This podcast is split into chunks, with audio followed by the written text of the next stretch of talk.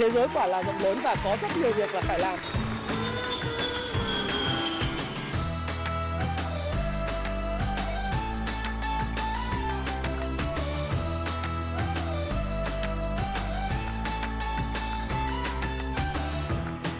Hi, xin chào tất cả các bạn. Chào mừng các bạn đã quay trở lại với channel của Thái Phạm.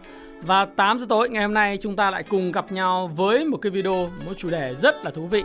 À, chủ đề này mang tính thời sự hot và rất nhiều độc giả đã gửi đến kênh Thái Phạm à, cũng như là khán giả của kênh Thái Phạm đó. Hỏi tôi là anh ơi em theo dõi anh thì em thấy là chứng khoán một thời gian gần đây là đang suy giảm và em thấy là cái tín dụng đã thiết chặt với lại những cái lĩnh vực đầu cơ đặc biệt là chứng khoán và bất động sản. Theo anh thì cái quả bong bóng bất động sản nó có bị xì hơi hoặc nó có nổ hay không? Đấy, anh cho em cái câu trả lời vấn đề này. Đây là một chủ đề thú vị và Thái Phạm ngày hôm nay sẽ giải đáp thắc mắc cho những cái độc giả và những khán giả ờ, của Happy Life và Thái Phạm. Tuy nhiên, tôi khuyến cáo các bạn rằng là nếu như các bạn đang cầm những cái cổ phiếu bất động sản hay là những cái bất động sản mà bạn đang ờ, không muốn nghe những lời ờ, nó nghịch nhĩ hoặc là những lời trái với những ý kiến của mình thì theo tôi bạn nên dừng cái video ở đây và chúng ta sẽ không cần phải theo dõi video này nữa. Còn nếu như bạn muốn là tiếp tục nghe xem là chuyện gì sẽ xảy ra thị trường bất động sản và mình nên hành xử như thế nào thì bạn có thể tiếp tục theo dõi cái video này. Và again, video này có tuyên bố trách nhiệm đó là video uh, dành cho những người quan tâm tìm hiểu về những vấn đề tài chính và những vấn đề đầu tư và những người đọc sách của Happy Life. Tôi không có ý nghĩ uh, ý định khuyên uh, khuyến nghị mua bán bất cứ một loại tài sản tài chính nào. Và các bạn đều trên 18 tuổi rồi, hãy chịu trách nhiệm cho hành vi mua bán của mình bạn nhé. Thế thì à, cái điều đầu tiên mà các bạn cũng đồng ý với tôi là nếu bạn theo dõi với tôi à, theo dõi kênh của tôi trong một thời gian dài thì các bạn thấy rằng là tôi luôn luôn nói là chứng khoán, ngân hàng và bất động sản là ba cái bình thông nhau. Có nghĩa là nếu như trong một ba cái bình thông nhau đó mực nước của cái chỗ này mà bị cạn thì mực nước của chỗ kia cũng sẽ bị cạn theo. Nào, lấy cái thí dụ trong cái thí nghiệm hóa học hồi các bạn học cấp 2 đấy, các bạn sẽ bình bình thông nhau là gì? Nếu bạn đổ nước vào một bình thì nếu cái bình nó thông nhau thì lập tức là cái mực nước nó sẽ cân bằng ở ba bình. Thì ngược lại, nếu bạn rút nước đi thì cái mực nước nó cũng sẽ rút đều ở ba bình. Thì chứng khoán, bất động sản và ngân hàng nó là ba cái bình thông nhau. Và điều đầu tiên khi mà chúng ta nói về cái chuyện là bình thông nhau thì khi chứng khoán giảm, tức là những cái sản phẩm đầu cơ, kinh doanh đầu cơ nó giảm thì sẽ rồi tới cái tín dụng. Đấy. Nếu như cái việc mà ngân hàng siết tín dụng đấy, nó xảy ra nữa thì điều đương nhiên là bất động sản cũng sẽ xì hơi. Cái này không phải là là cái mà định luật hay là một cái cơ chế gì cao sang theo khoa học tên lửa. Nó là khoa học thường thức vì đó là kinh tế. Bởi vì chi tiêu của người này là thu nhập của người khác. Nào các bạn muốn xem nền kinh tế hoạt động như thế nào các bạn có thể xem lại cái chứng khoán A bờ cờ phần thứ 11 của tôi để các bạn có thể biết rằng nền kinh tế hoạt động dựa trên những giao dịch. Và khi ba cái bình thông nhau này, một bình nó giảm mực nước thì những bình khác cũng sẽ giảm theo. Tuy vậy thì các bạn thấy là cũng có một số bạn thắc mắc tôi có hỏi lên trên cái group học viên của tôi ấy là anh em thấy là thị trường bất động sản dạo này gần đây như thế nào? Thì một số bạn đã nói là thầy ơi vẫn bình thường giao dịch uh, giá vẫn không giảm vẫn ở mức rất là cao. Đấy. Và không có giảm đâu thầy ơi vân vân. Thì tôi mới bảo là cái tác động tôi mỉm cười thôi. Bởi vì tôi đã là cái người sống qua à, ít nhất đến thời điểm này là 17 năm trên cái thị trường tài chính Việt Nam. Từ những cái thời điểm mà chứng khoán bùng nổ, rồi thoái trào, rồi bùng nổ, rồi điều chỉnh, rồi bùng nổ, thoái trào của những giai đoạn 2005 2007 rồi sau đó là cái giai đoạn mà khó khăn từ ờ, 2010 đến 2014 15 rồi sau này là những giai đoạn thăng hoa thì tôi mới thấy rằng là có một cái quy luật, đó là chứng khoán nó phản ánh rất là nhanh những cái sự kiện ở bên ngoài, tác động còn bất động sản thì sẽ ngấm lâu và chậm hơn. Đấy. Nếu chứng khoán tăng thì có thể bất động sản chưa tăng, vài tháng sau bất động sản mới tăng. Còn ngược lại khi chứng khoán nó bị sụt giảm mạnh và tín dụng bị siết lại thì bất động sản nó chưa giảm phản ứng tích tức thì mà nó sẽ cần vất vài tháng thậm chí cả năm để những hiệu ứng của nó có thể tác động và khoét sâu vào cái thị trường bất động sản. Cái đấy là cái mà tôi quan sát và tôi đã trải nghiệm 17 năm nay. Đấy. Và lịch sử giống như Jesse Livermore nói, nó sẽ lặp đi lặp lại. Nó sẽ lặp đi lặp lại bằng cách này hay cách khác. Bởi vì bản chất của con người mãi mãi, vĩnh viễn, cả trăm năm nay không thay đổi. Thế thì khi mà đã nói như vậy thì chúng ta phải thừa nhận với nhau lại một lần nữa rằng chắc chắn sẽ có sự xì hơi, đấy, giảm giá từ lĩnh vực bất động sản. Thế thì ngày hôm nay này tôi có đọc một cái bài viết, bài viết này có hai bài viết đăng trên báo VN Express. Một bài viết đó là đại gia bất động sản Trung Quốc vỡ nợ và một cái bài viết đăng vào ngày uh, mùng 5 tháng 7 tức hôm nay. Cái bài viết này thu hút được sự quan tâm rất lớn của độc giả VN Express. Nó là những hệ lụy khi siết tín dụng uh, địa ốc. Và theo ghi nhận của báo thì từ tháng 7, tháng 4 đến tháng 7, tức là sau 3 tháng sau khi có một số ngân hàng có động thái siết vốn với bất động sản thì nhiều doanh nghiệp bước vào giai đoạn khát vốn, khó bán hàng sơ cấp, thanh khoản nhà đất trên thị trường thứ cấp Tức là thanh khoản sơ cấp là gì? Từ chủ đầu tư bán ra cho các nhà đầu tư nhỏ lẻ. Còn thứ cấp là nhà đầu tư mua qua bán lại. Cũng trầm lắng, dòng tiền trên thị trường địa ốc yếu dần. Các dòng vốn đầu tư tài sản cũng có dấu hiệu co cụm phòng thủ. Theo các chuyên gia dự báo rằng nếu việc siết tín dụng kéo dài thêm thì thị trường nhà đất có thể xuất hiện thêm các đợt giảm giá mạnh trên thị trường thứ cấp. Đến cuối năm kịch bản khắc nghiệt sẽ đến gần và thị trường có thể rơi vào khủng hoảng. À, tôi đọc cái ý kiến cái bài bài báo này các bạn có thể xem lại trên à, các báo. Theo ông Huỳnh Phước Nghĩa, chuyên chuyên gia tư vấn cấp cao của GIBC cho biết, việc siết tín dụng bất động sản khiến ngân hàng ngại cho vay, tác động ngay lập tức đến các doanh nghiệp là các nhà phát triển dự án và người mua nhà ở trên thị trường sơ cấp. Còn đối với thị trường thứ cấp đây là đòn giáng mạnh vào các nhà đầu tư và giới đầu cơ địa ốc đang ôm nhiều tài sản bởi nếu không trụ được, nhóm này sẽ xả hàng giảm giá trong thời gian tới. Ông Nghĩa phân tích, hành vi phụ thuộc vốn tín dụng của người tham gia bất động sản đã diễn ra trong một thời gian dài. Trong các năm 2020-2021, đại dịch hoành hành làm kinh tế vật chất khó, kế đến lạm phát tăng cao trong năm 2022. Không những thế, suốt 3 năm qua, địa ốc tắc nghẽn nguồn cung vì pháp lý dự án dẫn đến giá tăng cao, cộng thêm cánh cửa phát hành trái phiếu để huy động vốn cũng hẹp dần. Thị trường bất động sản như một cơ thể mắc nhiều bệnh nền khá nặng. Ông kết luận là vì vậy, đòn siết tín dụng nếu kéo dài sẽ là cú hạ knock ao đánh gục một thị trường địa ốc đang yếu ớt. Đấy. Thì các bạn đọc cái bài báo này đi sẽ có khá là nhiều những cái à, chia sẻ khá là hay của những chuyên gia ví dụ như là ông Trần Khánh Quang tổng đốc của công ty Việt An Hòa Đấy. rồi uh, những cái phân tích của chủ tịch hiệp hội bất động sản thành phố Hồ Chí Minh Horea tuy vậy thì khi tôi đọc đến đây thì tôi thấy là một cái sự nó chung là chưa có phe công bằng với lại cái thị trường bất động sản và cơ chế thị trường bởi vì sao nói là chưa có phe là bởi vì khi mà nói về cái câu chuyện à, tôi mượn cái câu chuyện là chưa phe và nói nó chưa chuẩn lắm. Là bởi vì này này uh, mọi người ví nó với lại một cái cơ thể bị bệnh lý nền rất là nặng rồi sẽ bị knock out nếu như là sẽ bị siết tín dụng bất động sản vân vân. Thế thì ờ, tôi đặt lại vấn đề. Ờ, tức là đại ý là than như vậy để xem xem là sẽ có cái cơ chế để bơm tiền hay là hỗ trợ tín dụng vốn để nới tín dụng cho bất động sản. Cũng giống như một số chuyên gia khác là bây giờ phải nói là tiếp tục nới tín dụng bất động sản để nó phát triển vân vân.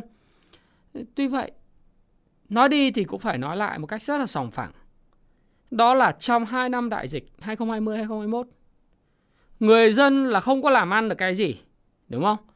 Do đó thì cái số tiền ở trong dân bị tắc nghẽn. Người ta đưa vào chứng khoán người ta đưa vào bất động sản để tìm cái kênh sinh lợi điều này đã khiến chứng khoán tăng điểm rất mạnh và có thời điểm đạt đến 1.530 mấy điểm. Bất động sản nhiều nơi tăng từ 2 3 lần thậm chí 5 lần 10 lần.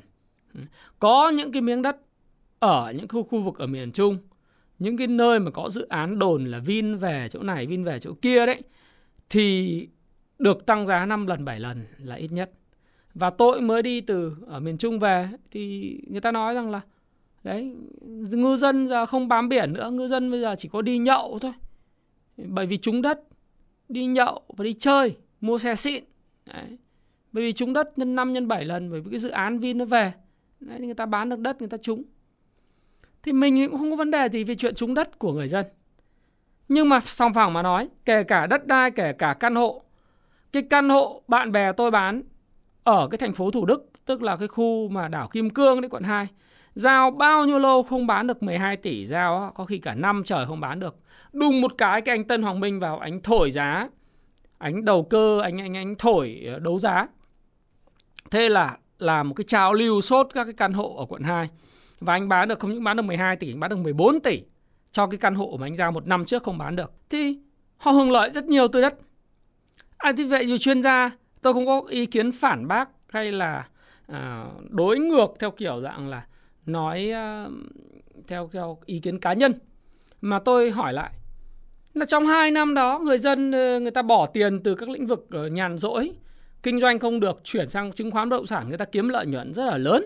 Thì lúc đó thì thị trường bất động sản nói chung kể cả thị trường căn hộ hay là thị trường đất nền vân vân nó đâu phải là cơ thể yếu ớt què quặt. Nó là một cơ thể của một chàng trai lực sĩ à, 18 tuổi bẻ gãy sừng trâu khỏe như voi Giá đất ở quê tăng 2-3 lần.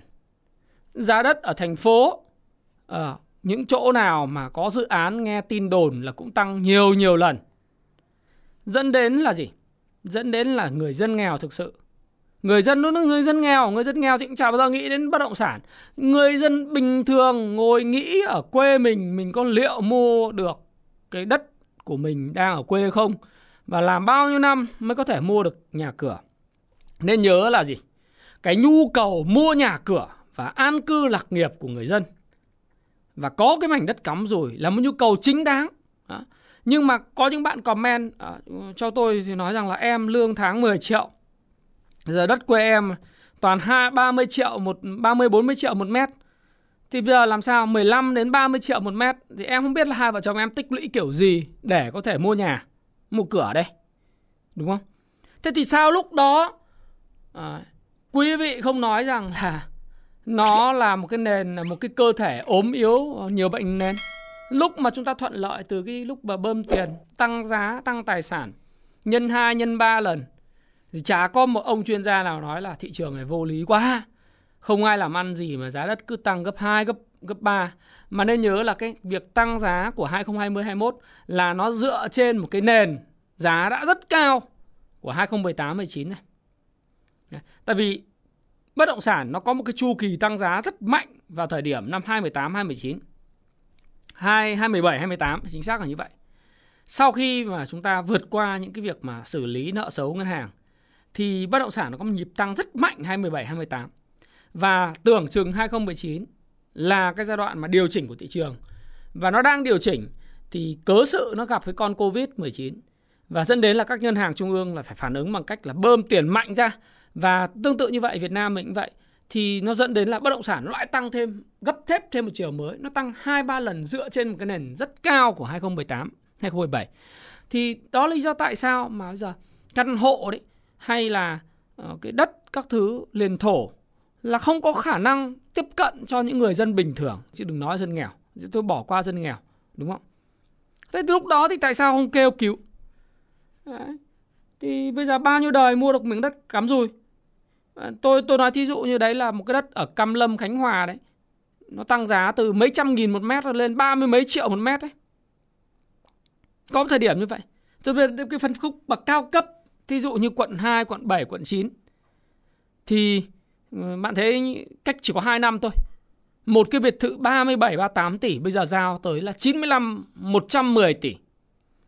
Các toàn trăm tỷ trăm tỷ nó tăng gấp 3 lần trong vòng có 2,5 năm. Thế làm cái gì? Covid làm cái gì ra mà tiền nó tăng nhiều thế? Nghĩ đến, đến nhà đất của quận 7, quận 2, quận 9 mà tôi cứ nghĩ là ở đây là đất đai này chắc là đang ở Mỹ, ở Canada hoặc là ở Úc, ở Anh thì giá nhà mới cao như vậy. Nó cứ tăng rất là nhiều và cứ được đồn thổi lên thì bây giờ lúc lúc mà nó tăng được như vậy thì sao? Quý vị không không sòng phẳng với thị trường. Và nói rằng là nó là một cơ thể khỏe mạnh. Và thậm chí có nhiều người còn khai hai giá khi chuyển nhượng bất động sản ờ, để tránh thuế đúng không? Chứ sao không khai một giá đi để mà nộp thuế đầy đủ? Đúng đúng là là như vậy. Thì tôi nghĩ rằng là sòng phẳng ấy, những cái gì đã lên được giống như chứng khoán hay là như bất động sản đã lên được thì phải chấp nhận điều chỉnh được. Nó lên vì lý do gì? Cái bình thông nhau đấy. Bất động sản chứng khoán ngân hàng lên vì tín dụng cấp ra. Từ ngân hàng, cấp cái nguồn nước vào cho chứng khoán mạnh, vào cho bất động sản mạnh, thì giá nó tăng. Người người hưởng lợi, nhà nhà vui vẻ. Thì bây giờ khi mà người ta siết lại cái dòng nước chảy vào hai lĩnh vực đó thì giá nó cũng phải điều chỉnh. Bây giờ tăng 2 3 lần rồi, nó có điều chỉnh 30 40% thì cũng không là cái gì cả bởi vì tính về lâu dài thì cái thặng dư từ cái, cái cái việc buôn bán đất, buôn bán căn hộ, buôn bán bất động sản nói chung nó là còn rất là lớn. Nó còn rất là lớn. Cho nên là cái chuyện mà xì hơi đấy là khả năng là là là sẽ ờ, chắc chắn là diễn ra. Nó chỉ là cái câu chuyện là thời gian mà thôi. Bởi vì tôi tôi thấy là như này này Ngày hôm nay nếu mà cứ để cái tình trạng đất đai nó ảo như thế này thì ở quê cũng bây giờ rất ảo. Từ cái vùng miền cao cho nó vùng quê miền Bắc Bộ là dân không làm công nhân nữa. Dân ở Cam Lâm Khánh Hòa là có những người là không làm ngư dân nữa. Đi uống bia. Thì theo tôi biết là ở những quê khu miền Bắc nhà tôi là giờ dân không làm khu công nghiệp nữa. Thậm chí là dịch thì có những người ở Long An này, ở khu Hồ Chí Minh này đi họ về Long An họ buôn bất động sản, sau đó họ không quay lại Sài Gòn nữa. Thì đó lý do tại sao bây giờ các bạn thấy rằng là cái cái đời sống, cái lạm phát lên cao thì người ta không quay trở lại cái thành phố người ta sống nữa. Vì chứ người ta nghĩ rằng là ở dưới quê người ta có thể kiếm tiền từ buôn đất được. Thì tại sao phải phải đi quay trở lại làm công ăn lương làm kinh doanh nữa? Đúng không? Bạn bè tôi nói là người nhà giáo thì làm nhà giáo, người lĩnh vực A, làm lĩnh vực A với tất cả đổ vào buôn đất hết cho nên đất đai nó phải xuống để cái câu chuyện thị trường nó quay trở lại bình thường. Đấy. thế thôi. Thì còn cái câu chuyện là bây giờ mọi người nói là ok, thế đừng đặt vấn đề là liệu nó sẽ xì hơi, mà chúng ta đặt cái vấn đề là gì? Bất động sản sẽ xì hơi như thế nào? Xì hơi, nó nổ thì tôi nghĩ không muốn nổ. Nó sẽ xì hơi là xì hơi bao nhiêu phần trăm? Từ cái vùng đỉnh nếu chứng khoán rớt 24% thì bất động sản liệu có rớt 24% không? Hay là rớt 30% hay là 40%? Đấy thì chúng ta đáng quan tâm là rớt bao nhiêu phần trăm từ vùng đỉnh. Bởi vì chúng ta phải xét lâu dài mà nói, song phẳng với nhau mà nói thì như tôi đã nói với bạn trong rất nhiều video trước, nếu mà chúng ta nhìn cái thị trường bất động sản trong dài hạn 20 năm 30 năm, thì thị trường nó là một chiều đi lên cùng với sự, gọi là, cấp tiến phát triển của xã hội. Nhưng mà bao giờ cũng vậy, nó có những cái chu kỳ. Nó không bao giờ đi lên một đường thẳng, bao giờ nó có chu kỳ hình sin như này. Thì cái anh mà nếu mà mua và nắm giữ lâu dài, thật là lâu dài trong một cái chu kỳ thịnh vượng của Việt Nam thì bất động sản mà có nhu cầu thật thì chắc chắn nó có tăng giá. Nhưng những bất động sản ảo theo những cái dự án bơm thổi và những cái mà tăng vượt quá giá trị của nó và không có giá trị sử dụng, như là phân lô, tách nền, tách thửa chẳng hạn như tôi đã nói rất là nhiều lần về chuyện đất uh, gọi là gì uh, xuân lộc các thứ ở cao nguyên ấy. mọi người cứ vẽ là làm trang trại rồi đốt phá rừng để làm trang trại ấy. những cái đó thực sự là cái trào lưu xu hướng để bơm giá thổi giá chứ còn mấy người ở Sài Gòn mấy người ở Hà Nội vào đấy mà sống ở những cái cuộc đời trang trại nuôi con gà con heo trồng cái cây bơ cây xoài cây chuối sống cái cuộc đời điển viên. Không có. Đấy. đất đất uh, cao nguyên đấy. Cứ thổi giá lên đúng không? Thế nó phải đi xuống. Thế bây giờ câu chuyện là đi xuống cỡ nào từ đỉnh? Đi xuống như thế nào để mà cái mức thu nhập của người dân người dân quay trở lại lao động làm việc người ta có cái thu nhập người ta có tiết kiệm và người ta có đủ khả năng tiếp cận được với lại nhà cửa tiếp cận được với căn hộ tiếp cận được với lại những cái à, bất động sản giá cả hợp lý. Và câu hỏi thứ hai là anh xì hơi trong bao lâu chứ còn phát nổ thì tôi nghĩ là không có. Còn thị trường Trung Quốc hiện nay thì cái bài báo nó nói là bất động sản Trung Quốc nó đã phát nổ rồi, đúng không? Vỡ nợ rồi. Ngoài cái Evergrande chuẩn bị vỡ nợ thì ngày hôm qua là bên cái tập đoàn Simao Group đã nộp lên Sở Giao dịch Chứng khoán Hồng Kông đấy là không thể trả lãi vào gốc cái lô trái phiếu 1 tỷ đô đáo hạn ngày hôm mùng 7 3 tháng 7 này. Và đây là lần đầu tiên Simao không thể hoàn trả trái phiếu bằng đồng đô và đã gặp khó khăn tài chính từ nhiều tháng qua. Túm lại là gồng không được thì bây giờ là tuyên bố phá sản. Và Simao được uh, thành lập vào năm 2001, chuyên xây dựng các nhà ở và khách sạn quy mô lớn tại Trung Quốc và họ sở hữu là Shanghai Simao International Plaza, một trong những tòa nhà cao nhất tại trung tâm Thượng Hải. Túm lại là cái công ty này thì đen là cũng gặp vận về cái chuyện là Covid-19, phong tỏa zero Covid vân vân. Hai nữa là cái tỷ lệ đòn bẩy rất là lớn. Thế thì bây giờ câu hỏi của chúng ta tương tự như vậy đối với lại thị trường bất động sản của Việt Nam mình ấy là bây giờ những cái những cái đại gia nào những đại gia nào mà bây giờ vay nợ nhiều đặc biệt là vay nợ trái phiếu Đấy. trái phiếu mà các bạn nếu mà các bạn có thể sử dụng cái phần mềm cung Fu Stop rồi các bạn vào các doanh nghiệp bất động sản bạn coi trong mục mà cái ba làn danh đỏ của chúng tôi làm ra thì các bạn sẽ thấy rằng là cái vay nợ từ cái hoạt động trái phiếu, nợ dài hạn nó một chiếm lớn ấy. thời gian tới là những cái doanh nghiệp tôi nói rồi, anh tồn kho lớn mà sức mua của người dân giảm, sức mua sơ cấp giảm, anh bán không có được thì anh sẽ gặp rất nhiều vấn đề về dòng tiền mà giờ anh lại còn gặp thêm cái vấn đề là anh anh không có dòng tiền từ hoạt động kinh doanh chính, là bán bất động sản anh lại gặp thêm vấn đề là việc là anh loe ngoe đa dạng hóa rất nhiều các lĩnh vực khác nhau. Là anh lại mất thêm tiền. Và gặp thêm một vấn đề nữa là bây giờ phát hành trái phiếu bất động sản thì người mua ở trong nước không có, tức là anh đảo nợ trái phiếu nó không có được à. vậy là sẽ đến một lúc anh không thể trả nổi cái nợ anh đã vay của những cái người mua trái phiếu của anh. Nó đáo hạn trong vòng 3 năm đấy. Nếu tình hình tiêu thụ không khá lên là anh sẽ gặp rất nhiều vấn đề. Rồi sau đó là gì? Là một loạt các dự án sẽ giang dở và sẽ không hoàn tất đúng như tiến độ đã đề ra. Rồi nó lại cứ lằng nhằng trong một thời gian dài. Lãng phí tài nguyên. Thì những cái doanh nghiệp nào mà vay nợ nhiều, thực hiện gian trải nhiều dự án và bán ra không được thì sắp tới có lẽ là sẽ gặp khá là nhiều những cái khủng hoảng về tài chính. Bởi vì xét cho cùng là cái cái cái điều kiện xấu nó sẽ làm bộc lộ những cái những cái yếu kém về mặt quản lý tài chính của anh mà thôi. Thế mọi người cứ nói với tôi là khủng hoảng bất động sản là do thiếu cung, do thiếu cung về pháp lý. Tôi nói sai rồi. Không không thiếu cung. Cái thiếu cung không phải. Thực tế là thừa cung. Mà chỉ là thiếu thì thiếu cái cung ở giá thấp mà thôi.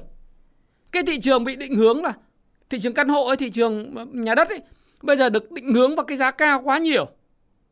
Tôi nói thí dụ như ở thành Sài Gòn, những khu vực quận nội thành, những cái nhà nào mà khoảng dưới cái tầm tiền 3 tỷ trong khoảng từ 2,5 tỷ mà 30 triệu một mét vuông đấy, mở ra bán là bán hết.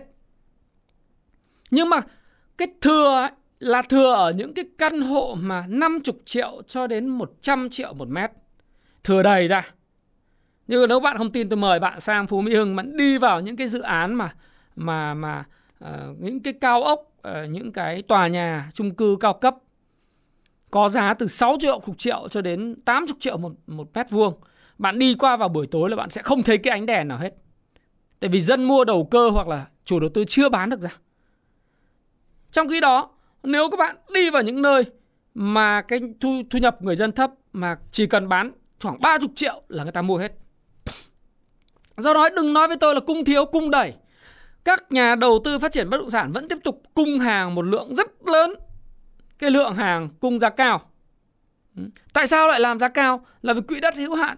Làm giá cao thì lời nhiều, làm giá thấp thì không có lời. Đơn giản vậy thôi. Đấy, cũng là miếng đất thì nếu mà anh xây nhà lên anh anh bán 60 triệu một mét thì rõ ràng là gì?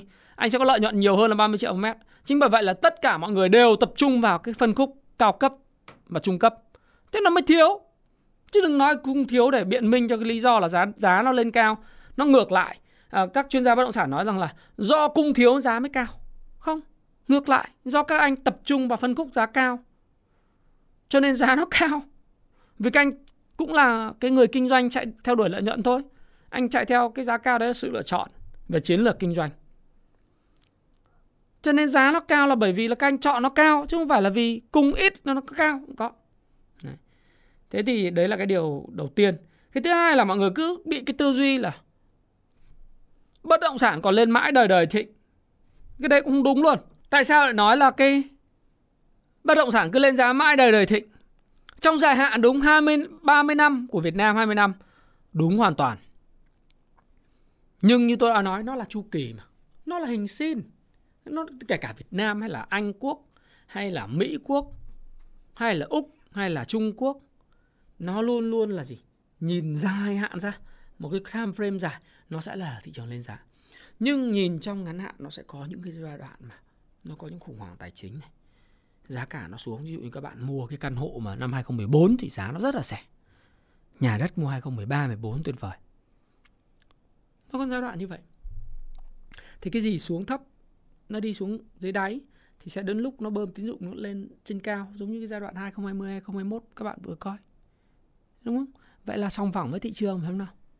Tôi cũng không chim lợn nói là thị trường xấu này nọ. Không có. Tôi đang tuân theo cái quy luật của thị trường. Quy luật của nó là gì? Có lên thì có xuống mà có xuống thì có lên. Anh đã lên đỉnh rồi thì anh phải bò xuống dưới đỉnh. Bò xuống dưới đỉnh một thời gian. Còn nếu anh cứ giữ ở trên đỉnh thì anh không có thanh khoản. Mà sợ nhất là không có thanh khoản. Không có thanh khoản thì môi giới không có việc làm. Tại vì sao? Lương của môi giới bất động sản dựa trên cái giao dịch. Có giao dịch thì mới có hở hỏng còn nếu anh giữ ở giá cao, làm gì có tiền? Khách cũng chả mua. Vì khách mua xong bán cho ai? Đâu ai trả giá cao hơn mua đầu cơ chứ? đợi xuống thì giá nó giảm thì mới phát sinh giao dịch. Thế đó là quy luật thị trường. Lên cao, không có giao dịch. Giữ cao, không giao dịch. Buộc giá phải hạ xuống giá hạ xuống bán cắt lỗ, giao dịch vào. Thì người môi giới, công ty môi giới mới có động lực. Và thị trường dần dần ổn định, nó lại đẩy lên một cái chu kỳ mới về tiến dụng, về hạ tầng. Không có gì lên mãi. Cho nên đừng bất động sản lên mãi, đời đời thịnh. Nó vừa đúng và vừa sai. Dài thì đúng, sai nếu mà bắt nhầm cái chu kỳ. Mà đặc biệt là nếu anh vay nợ để đầu tư bất động sản với với cái đòn bẩy lớn. Thì anh sẽ thấy là ba cái bình thông nhau đấy mà nó thụt về cái ờ, dòng vốn về tín dụng. Sẽ lúc anh gồng không được? Công việc kinh doanh của anh gặp vấn đề, dòng tiền không có, bất động sản xuống giá, bán cắt lỗ không xong, không có ai mua. Hãy nhớ lại câu chuyện của anh Phước Sang mà tôi đã làm cái video lúc mà lên lên như diều gặp gió còn lúc khi đã xuống là bởi vì cái câu chuyện là bán cắt lỗ không được cộng với vay nợ mà xui cái không những là vay của ngân hàng vay xã hội đen đầu tư thì còn mất hết tất cả. Mất hết tất cả này, tài sản. Còn nếu như mà anh cầm được toàn bộ cái miếng đất đấy do cho đến thời điểm mà cách đây 20 năm thì còn những miếng đất đấy ở Long Thành thì bây giờ anh là đại gia.